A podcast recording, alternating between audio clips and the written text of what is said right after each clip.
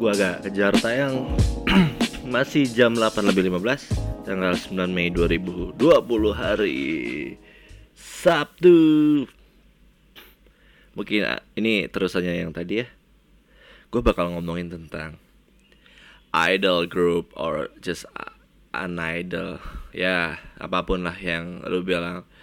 K-pop, idol atau Japan atau banyak ya jadi gue tuh suka apa ya gue tuh suka mengikuti apa pun sebenarnya. Ya kan kita sama-sama tahu kalau ya nggak tahu lo tau nggak sih ya maksudnya eh K-pop atau eh, boy band itu kan sebenarnya udah dari lama bukan bukan sekarang sekarang ini. Ya kayak misalkan Super Junior itu kan itu yang mengawali fenomena idol group di Korea. Jadi bikin semua atau sedunia tahu K-pop itu sebagus apa atau seterkenal apa atau se gimana kualitasnya. Tapi gue tuh dulu masih ngikutin maksud gue ngikutin kalau dulu Super Junior itu ada yang versi Mandarin, versi Jepang, ba- banyak anggotanya dulu. Cuman fakta yang bikin sedih ya maksud gue eh Super Junior itu semacam talent scout awalnya. Bukan talent scout kayak Indonesian Idol cuman dia itu bener-bener ke negara-negara contoh Taiwan Jepang California. Oh ya tentunya Korea ya buat cari-cari talent-talent yang bisa dijadiin satu atau jadiin grup. Nah sayangnya ternyata mereka itu bahkan ya ada anggota yang paling jelek sekalipun bukan paling jelek paling tidak tampan daripada yang lain itu oplas. Umur 16-an sampai 17-an tahun. Ada apa sih dengan orang-orang ini? Maksud gue gue tuh berusaha berpikir gitu si super junior itu kenapa oplas? Maksud gue reasonnya apa? Maksud eh kalau lo tahu kan banyak yang jadi idol group tapi nggak oplas kayak One Direction atau apa dan itu sukses-sukses aja berhasil. Apa karena mereka oplas pingin meniru kiblat sana tapi tetap dengan budaya lokal? Ya mungkin. Jadi yang gue tangkap di sini ketika oplas tuh mereka pikirin oh kayaknya mata sipit oke deh cuman kayaknya kita perlu kasih hidung yang kayak orang barat orang bule. Jadi agak mancung terus duh dagunya juga agak runcing. Ya. jadi kayak kayak gitu. Dan sebenarnya kalau nggak didampingi sama coaching yang bener ini grup nggak bakal jadi gue yakin. Jadi memang ketat maksud gue ibarat nih lu lulus SMA atau lu masih SMA di tengah-tengah lu putus sekolah dan sampai akhirnya ngikutin idol group di mana lu bener-bener tiap hari kerjaannya itu itu aja kayak kalau sekarang ini. Eh gamer. Gamer tuh kan ada ada semacam klubnya masing-masing. Jadi eh, gamer itu tiap hari kerjaannya main game terus sampai bosan sampai goblok. Nah kayak gitu. Sama ibaratnya dengan si idol group. Jadi kerjanya dia adalah koreo nari nutrisi gizi segala macam sampai akhirnya jadi single paling gedenya waktu tahun 2005 kalau nggak salah. Sorry sorry itu. Padahal awalnya idol group yang terkenal itu bukan Super Junior cuman meledaknya Super Junior. Terkenal itu dalam artian seperti ini. Kan Asia Timur ya lingkupnya itu ada Cina Taiwan eh, Korea Jepang.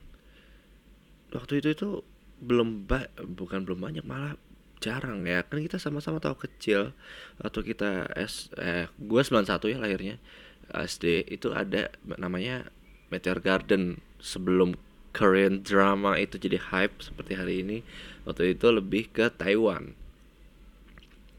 Jadi itu nggak oplas tuh orang-orangnya. Jadi memang antara personal satu sama yang lainnya beda gitu loh emang beda aja. Nah kalau misalkan mulai di zamannya Super Junior itu mereka tuh dari kecil kayak harus di karantina gitu loh harus di penjara harus di eh, didik sama SM Entertainment apa sih ngomongnya?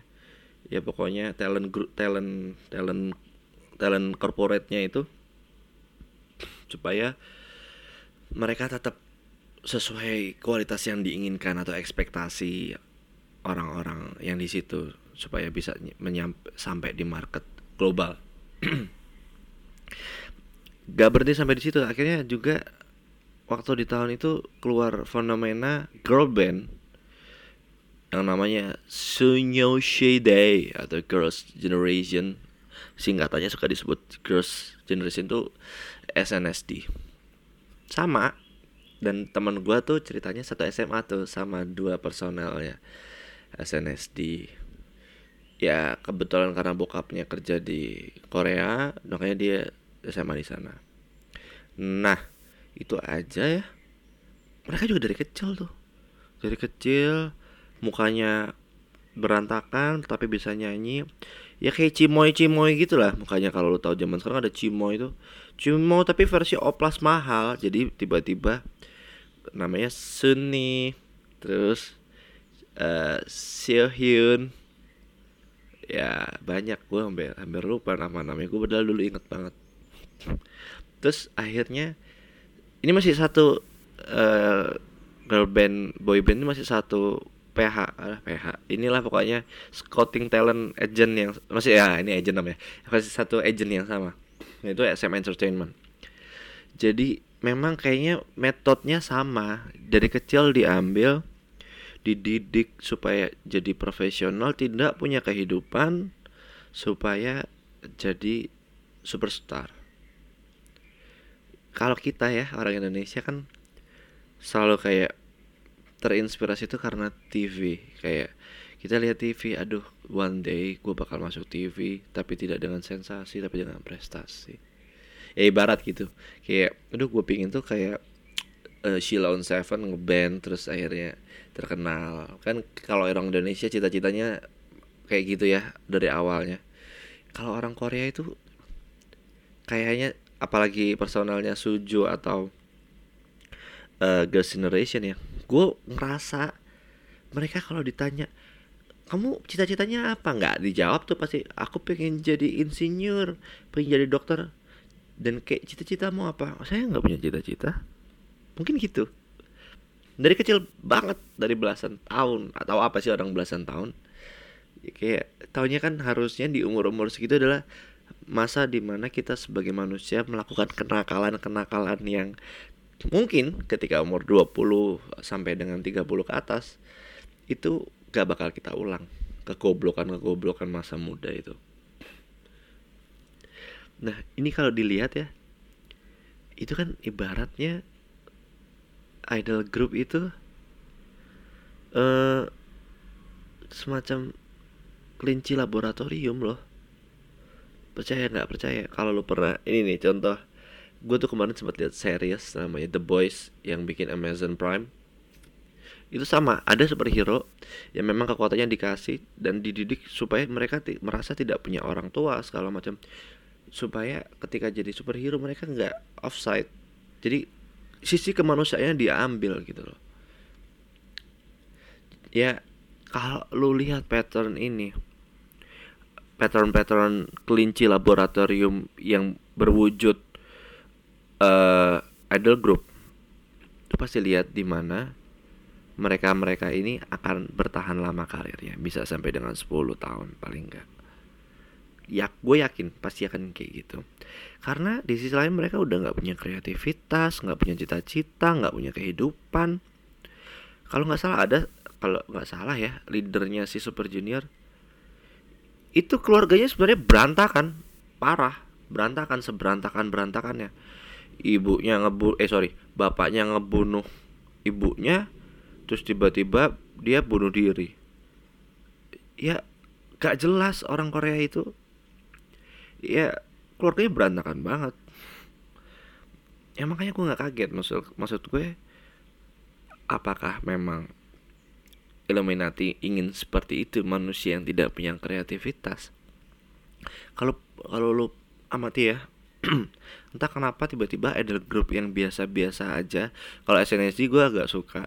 Cuman ketika kayak Super Junior uh, mereka apa ya gue bilang sih bagus banget enggak cuman fenomenal iya. Tapi balik lagi kenapa gue bilang umurnya cuma sampai dengan 10 tahun? Karena gini loh uh, idol group yang tipenya semacam itu yang bikin lagu kan juga manusia normal harusnya dia manusia normal. Baik yang bikin koreo segala macam mereka bukan orang yang di karantina seperti kelinci laboratorium tadi yang dari kecil sudah dididik dengan aturan yang sangat amat ketat tidak punya kehidupan tidak pernah pacar pacaran mungkin uh, lihat bokep kayaknya juga nggak boleh deh. Coli coli itu kayak nggak nggak nggak boleh. Kayaknya ya kayaknya. Jadi uh, balik lagi. Kehancuran mereka juga karena sisi manusiawi. Se lu menjadikan manusia segimanapun cara lu ngejadiin manusia sebagai robot atau kelinci percobaan dia tetap manusia. Sampai pada akhirnya personal-personal itu pun mungkin ada nalurinya dia sebagai manusia kayak lelah atau capek. Dan kayaknya gue harus nikah deh. Kayaknya gue harus berantem deh sama personal yang lain. Karena awalnya nggak pernah itu berantem berantem kayak dan bahkan ya gue lihat tuh kayak mungkin uh, bikin ngejamur homo kayak sekarang itu ya karena itu kali ya. Karena jujur gue masih ingetin Super Junior sampai pada akhirnya gue lihat adegan yang anjing kayak ngapain sih? Jadi personal cowok sama cowok tuh hehe iya iya uh, lucu deh kamu ha. Terus ciuman fuck fuck what's wrong with you guys? Yang ciuman itu cowok sama cowok itu jadi kan mie sedap yang sekarang itu loh. Ada orangnya ke Indonesia. Maksud gue kalau dulu zaman zaman sebelum ini gue kayak membagi ada zaman LGBT sebelum K-pop zaman setelah K-pop. Gue jadi berpikir kayak gitu kalau dulu kan ada orang-orang yang kayak pengen explore aja tentang hawa nafsunya. Kenapa ada LGBT lesbian or gay and many more. Gue sih beranggapan kayak gitu. Tiba-tiba setelah K-pop datanglah. Banyak sekali. Dan awalnya mungkin dia tidak homo tapi jadi homo. Tapi itu lebih ke gay. Lesbian hmm, sempat ada idol group di sana karena di di Korea. Dia itu kayak ada salah satu personal kalau nggak salah tuh anyone apa ya. Itu emang agak kecowok-cowokan nah kalau ngomongin kalau nggak salah terakhir itu 21 ya. Jadi kalau lu pernah lihat ya ada berita di mana sampai pada akhirnya mereka sudah uh, capek menjadi robot dan berkecamuk di otaknya. Bahkan ya seremnya justru uh, maksud gue kan ibaratnya manusia itu akan selalu explore di dalam otaknya. Mungkin dia udah nggak bisa berpikir, cuman itu otak akan bergerak terus karena kalau kita tahu fungsi machine learning itu kan sebenarnya diambil dari otak manusia. Uh, ada yang meninggal alias men mati. Bahkan ada yang tiba-tiba hmm, bunuh diri. Atau dia desperate narkoba. Karena sedibatasin se lu menjadikan manusia itu nggak kayak manusia lu bakalan fail. Ada kan kemarin yang yang heboh itu? Suli kan itu kayak agak nampol sih sebenarnya. Jadi kayak seakan-akan semua uh, agent talent agent itu harusnya realize method lu itu bahaya. Kenapa sih lo nggak bikin girl band atau boy band yang memang karena ada pertemanan emang ada konflik yang real di situ? Kenapa harus lo uh, bikin talent lu se sorrow itu semenderita itu. Kenapa? Ya kan tuh manusia loh orang-orang itu manusia. Orang-orang itu bukan uh, pion catur yang lu gerak-gerakin ya. Ngelut sentil juga nggak bakal teriak dan nggak bakal mati nggak bakal. Dan itu serem. Dan fenomena semacam K-pop ini nggak nggak apa ya nggak cuman ada di Korea. Ada di Jepang. Kita sama-sama tahu apa itu. Mungkin di luar sana yang mendengarkan ada wota wota atau wota lay anjing itu. Just kidding guys. Nggak gue bercanda. Itu kan sebenarnya hak lo menentukan siapa idol lo dan cerit kalau gue denger ya kabarnya AKB48 itu adalah idol group ini kan jadi gini setiap daerah itu punya ciri khasnya masing-masing. Korea dengan ciri khas bunuh diri dan oplas. Tapi kalian ngefans orang Indonesia bodoh. Dan ada yang uh, AKB48 dengan kearifan lokalnya yaitu Jepang selalu erat dengan Jeff atau uh, Japan Adult Video. Bokep-bokep. Kalau lu nggak ngerti susah amat. Nah AKB48 itu adalah sebuah idol group. Ini lebih parah lagi lebih muda lagi mungkin dari 13 tahun. Ada yang sudah diciduk diayomi oleh talent agentnya supaya menjadikan pribadi-pribadi yang siap industri tidak hanya industri menyanyi tapi industri lendir ada fakta atau ada bukan fakta desas desus lah yang masih simpang siur kalau AKB48 itu kebanyakan semacam preparation to become an adult model, an adult talent, an adult actress.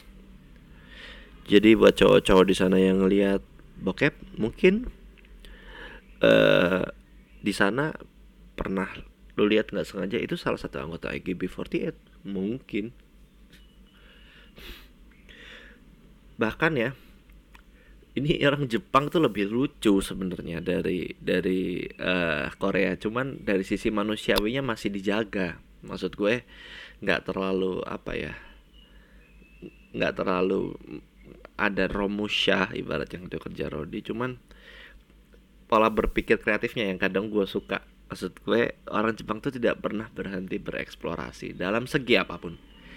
Yang pada akhirnya eh, Jepang ada ada salah satu salah satu talent agent yang bukan awalnya talent agent girl band dia bikin saingan yang mungkin tidak bisa bersaing sama AKB48 namanya Ebisu Muscat. Kalau lo mau nyari ya ada tuh. Ebisu Muscat. Apa itu? Itu adalah girl band di Jepang sana yang banyak juga membernya atau personalnya. Banyak banyak banget. Kayak Eki Before Dead banyak kalau di videonya banyak banget. Tapi perekrutannya beda dengan AKB48 mereka nggak ngambil anak-anak dari usia remaja atau anak kecil tidak.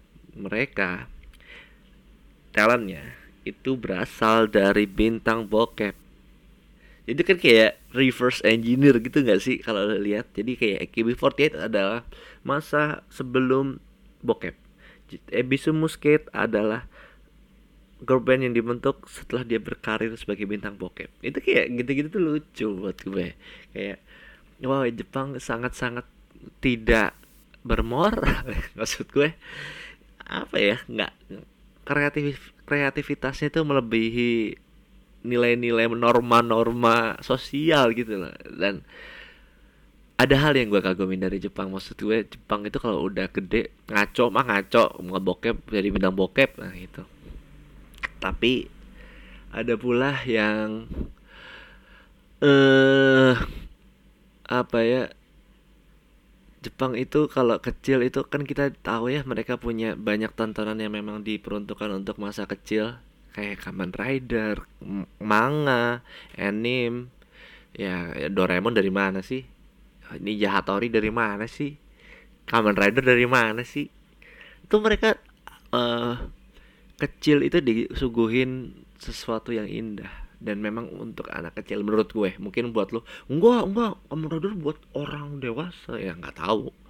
Cuman kalau buat gue itu kayak indah sekali masa-masa itu. Kalau masa-masa orang Jepang. Cuman jadi Jepang tuh ketat ya setiap umurnya tuh punya punya pengawasan sangat bahkan di sana itu ada rental VCD bokep. VCD bokep itu nggak bisa lo kalau belum cukup umur lu nggak bisa nyewa di sana nggak bisa rental di sana. Kalau di sini kan uh, anak SD misalkan umur 6 atau 7 tahun datang ke warkop atau warung kelontong. Bu, beli bu. Beli apa dek? Bu, beli rokoknya bu. Beli rokok. Beli rokok. Gila. Dikasih? Dikasih. Kalau Jepang enggak. Indonesia dikasih. Jadi kadang kenapa mereka stabil uh, society atau culture-nya?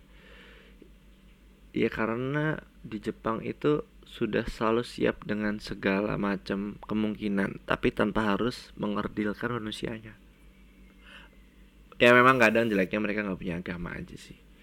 Ya nggak tahu ya. Kalau di Indonesia kan harus don wajib beragama.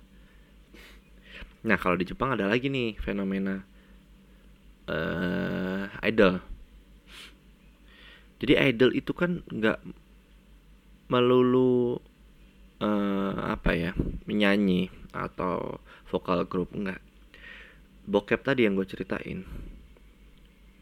Juga hampir mirip-mirip seperti vokal grup jadi mereka scouting nyari ke SMA SMA di Jepang sana. Buka. Ini ini gue bayangin ya. Ini gue coba bayangin. Gue juga nggak tahu. Gue bukan orang Jepang. Gue nggak pernah tinggal di Jepang. Gue coba berusaha bayangin kalau tiba-tiba dia mungkin ngedatengin kayak yang ekskulnya olahraga atau ekskulnya uh, menari vokal pasti datang-datangin cari yang cewek-cewek. Wadaw wadaw wadaw gitu loh yang cewek-cewek cakep. Seksi mah urusan belakang ya yang penting putih. Dan kalau dilihat yang terkenal ya pastilah yang punya kualitas yang oke okay, uh, eh, muka cakep terus badan seksi sama luas badannya gitu loh maksud gua tahu kan ya luas badannya itu kan suka suka apa ya? Ya suka nggak kepikiran gitu lah. Mana ada sih talent yang datangin SMA SMA di Indonesia? Jarang kali ya. Adanya Indonesian Idol. Dia buka buka apa ya? Buka buka audisi di setiap kota. Kalau ini kan nggak. Jadi kalau gue bayangin dia datangin ke ke ekskul ekskul nanya osisnya eh uh, mbak ketua osisnya mana ya? Oh iya dengan saya sendiri pak. Kenapa? Oh gini mbak saya boleh nggak nempel poster? Saya mau buka audisi bintang bokep di sini anjing. Dan keesokan dan keesokan harinya dia buka stand di situ. Stand audisi di aula SMA-nya ya kamu asli dari mana? Apa yang apa yang bisa kamu lakuin? Kamu jagonya apa? Talent kamu apa jadi di audisi itu satu-satu cewek-cewek. Kayak gitu. Kalau kalau misalkan bintang bokep. Ya itu gue juga mungkin ngaco ya cuman gue gue nggak tahu. Maksud gue gue ngebayanginnya sih kayak gitu kalau di Indonesia. Anyway ngomongin JKT48 eh AKB48 AKB48 itu punya ya semacam franchise yang ada di banyak negara. Salah satunya di Indonesia Indonesia adalah negara yang menjadi market untuk barang apa pun. Tapi ada market yang tidak pernah kita sadari adalah bokep.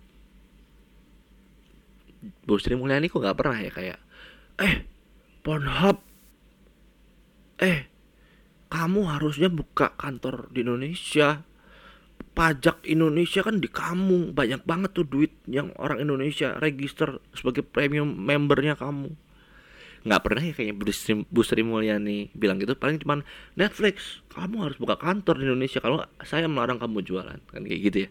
Tapi nggak pernah bilang eh Pornhub eh X Hamster. Lah kok gua tahu semua. Intinya kayak gitu. Eh uh, uh, nyambung lagi ke JKT48 JKT48 itu terlihat berbeda dengan yang di Jepang. Yang di Jepang terlihat berbeda. Cuman terlihat berbeda berarti sebenarnya sama ya. Enggak enggak. Maksud gue perbedaannya ya memang mereka nggak jadi bintang bokep gila. Enggak. Mereka ada yang lanjut karir atau lanjut uh, jadi ibu rumah tangga nikah sekolah lagi ada. Yang buat gua jadi kesamaan adalah pola fansnya itu sama sama-sama pervert sama persis sama persis. Bahkan ya itu kan ada yang namanya handshake ya. Di teater JKT48 tepatnya di mall di, di Jakarta namanya FX Sudirman. Depan kantor gue persis dulu. Depan kantor gue tinggal nyebrang jembatan nyampe. Dan itu kan kayak per handshake 10 detik. Ah berapa lah gue juga nggak pernah ke sana intinya bayar berapa puluh ribu gitu dua puluh ribu kalau nggak salah. Dan itu ada orang yang rela mengeluarkan eh 60 ribu ya let's say gitulah ya. Ada orang yang rela mengeluarkan jutaan dalam sehari demi salaman dan ngobrol panjang sama idol ya. Ini orang sedesperate itu ya. Maksud gue gini loh di Jakarta tuh banyak tempat prostitusi bos. Kope aja bisa dapat ngapa-ngapain lu ngapain keluarin jutaan buat ketemu idol? Fetish lu itu kali ya. Fetish lu anak kecil. Lo kayaknya lu harus lu harus ke dokter deh. Serem lo itu. Bahkan parahnya ya fenomena JKT48 terkait fans of course itu ada keluhan dari janitor atau tukang bersih-bersih atau cleaning service yang suka in charge di closet atau toilet. Di toilet FX di lantai itu. Tahu apa katanya? Mas ini saya tuh suka sebel sebenarnya. Ya kenapa mas? Orang-orang ini tuh pada coli mas di WC belepetan ke mana-mana anjing. Bayangin. Nasu kalian merugikan orang lain merepotkan orang lain. Jadi ketika lo lihat ya gue pernah soalnya datang di acara launching handphone Xiaomi waktu itu terakhir gue kerja di Mandiri namanya Pocophone Xiaomi itu kan erat kaitannya sama JKT48 ya uh, brand ambasadornya itu di belakang itu banyak wota-wotanya gokil. Dan kebanyakan wota-wota itu muka-mukanya kurang. Kurang aja. Kurang dengan mental yang kurang. Maksudku gue seremnya ya. Bayangin kalau misalkan ini masih terus terjadi dan semakin gede. Contoh JKT48 ya di Jakarta. Tidak buka cabang untungnya misal di setiap daerah dia bukain SBY 48 Loh, kok kayak presiden? Ah itulah maksudnya Surabaya 48 uh, SMG 48 Jogja 48 apalah itu. Itu adalah bisa jadi jenis narkoba baru loh. Edik muka-muka madesu yang kerjanya nontonin manga itu datang ke sana. Yang kita kalau ini duh jadi agak nyambungin ke manga ya? Atau atau bukan wota.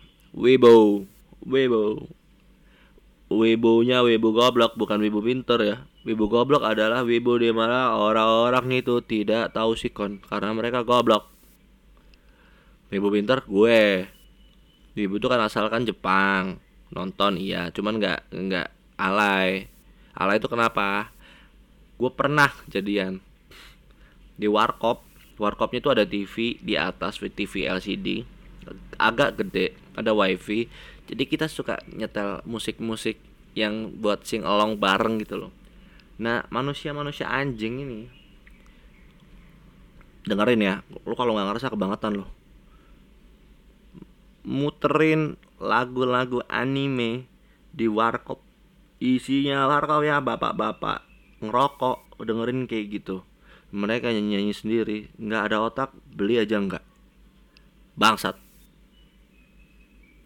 Ya hal-hal goblok kayak gitu itu loh. Aduh maksud gue kok banyak mudorotnya banyak jeleknya ya? Ya maksud gue gue juga nonton anime kali tapi gue nggak kayak gitu enggak kenapa sih lu? Mau banget dibilang wibu. Gue ludahin nggak apa-apa tapi ya. Karena lu nyebelin maksud gue ya jadi orang yang biasa-biasa aja lah. Ngebokep mah silahkan tapi nggak usah di depan umum. Gini loh lo tuh berhak ngapain aja cuman responsible sama apa yang lo lakuin. Jangan bikin orang lain tuh menanggung kegoblokan lo gue nggak bilang semua penggila K-pop goblok. Gue nggak bilang semua wota goblok. Gue nggak bilang semua uh, wibu goblok. Tapi yang mau gue bilang adalah uh, K-pop wibu wota banyak yang goblok. Goblok. Kurang-kurangin lah. Gue juga nonton loh. Tontonan kalian tuh gue nonton. Kayak uh, Kamen Rider nonton. Super Junior nonton. SNSD nonton. Nonton semua tapi gue nggak goblok.